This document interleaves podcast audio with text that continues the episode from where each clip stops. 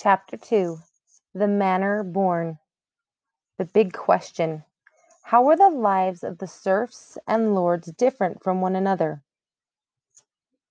If you lived during the Middle Ages, your life followed one of a few set paths. If you were the child of a king and a queen, or a lord and a lady, you lived a privileged life. You had enough food to eat and clothes to wear. You lived in a relatively nice house. You had servants, too. You may have been one of the few who learned to read and write. You even learned to ride a horse. If you were a boy, you learned to become a skilled swordsman. Privileged girls may have learned to embroider, to dance, and to play a musical instrument. Occasionally, girls too learned to read. As a privileged child, you likely grew up to become a king or a queen or a lord or a lady yourself. But most people in the Middle Ages were not privileged. In the early Middle Ages, nearly everyone in Europe worked on the land. Most farm workers were called serfs. Serfs grew their food and tended to the livestock or animals that fed the people. Some had more freedom than others and were called freemen. Serfs were at the bottom of the social order and had the least amount of power. Serfs usually spent their entire lives working on a landowner's or lord's estate. In return for work they did, the lord allowed serfs to use some of the land to grow their own food. The lord lived in his castle or manor house. He owned all the land around his home and often the nearby towns and villages too. The Lord also controlled the lives of most of the people who worked for him. Serfs were not educated. They did not learn to read and write. If serfs wanted to travel to a nearby town, they needed permission from their lord. The serfs wanted to marry. The lord had the right to approve or disapprove of the match. When serfs had children, those children usually grew up to work as serfs for the same lord. In the Middle Ages, serfs worked on farmland that was divided into strips. The serfs spent about half of their time working for the lord, the rest of their time they worked on the strips of land where their own crops were grown. Most serfs lived in small, simple houses in or near a village. Their houses were made from wood and mud. The roofs were thatched, meaning they were made from rushes and or straw. They usually had just one room.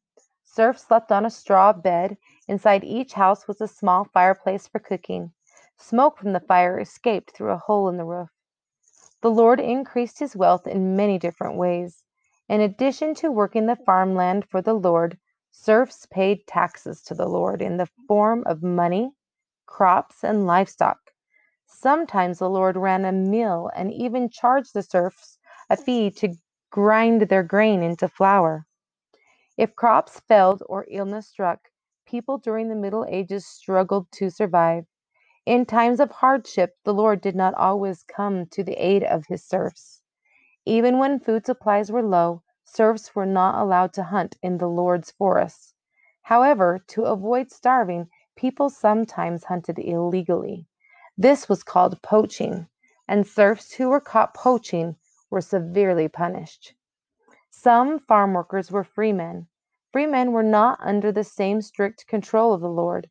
If a serf ran away from his home and managed to live for a year and a day in a town without being found, he could become a free man too. The Middle Ages was a violent time compared to how we live today. There were frequent wars and uprisings, including rebellions against the king by rival nobles. The need for armed protection shaped medieval society.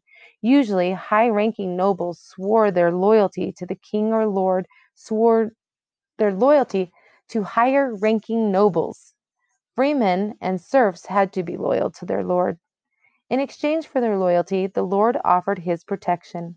If the lord needed to raise an army, he would require free men on his estate to serve as foot soldiers.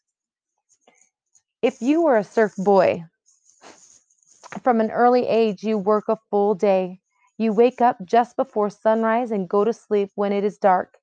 For breakfast, you have rye bread and water, or perhaps watery ale.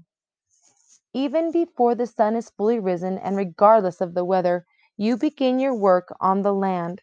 In springtime, you are busy plowing and planting seeds. You assist in the delivery of a baby lambs and calves. At midday, you walk home for a simple meal of rye bread and maybe a small piece of cheese.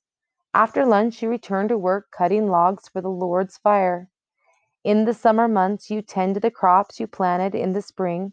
You keep the hungry birds and insects away from the growing crops. Autumn, the time is harvest crops.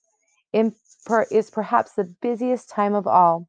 You help your mother and sisters pick fruits and berries, which they preserve and store for the winter using a simple tool called a scythe.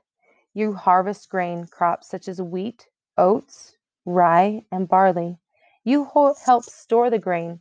A good harvest makes everyone, especially the Lord, very happy. It means there is food to eat during the winter months. A good harvest is a time of celebration for all.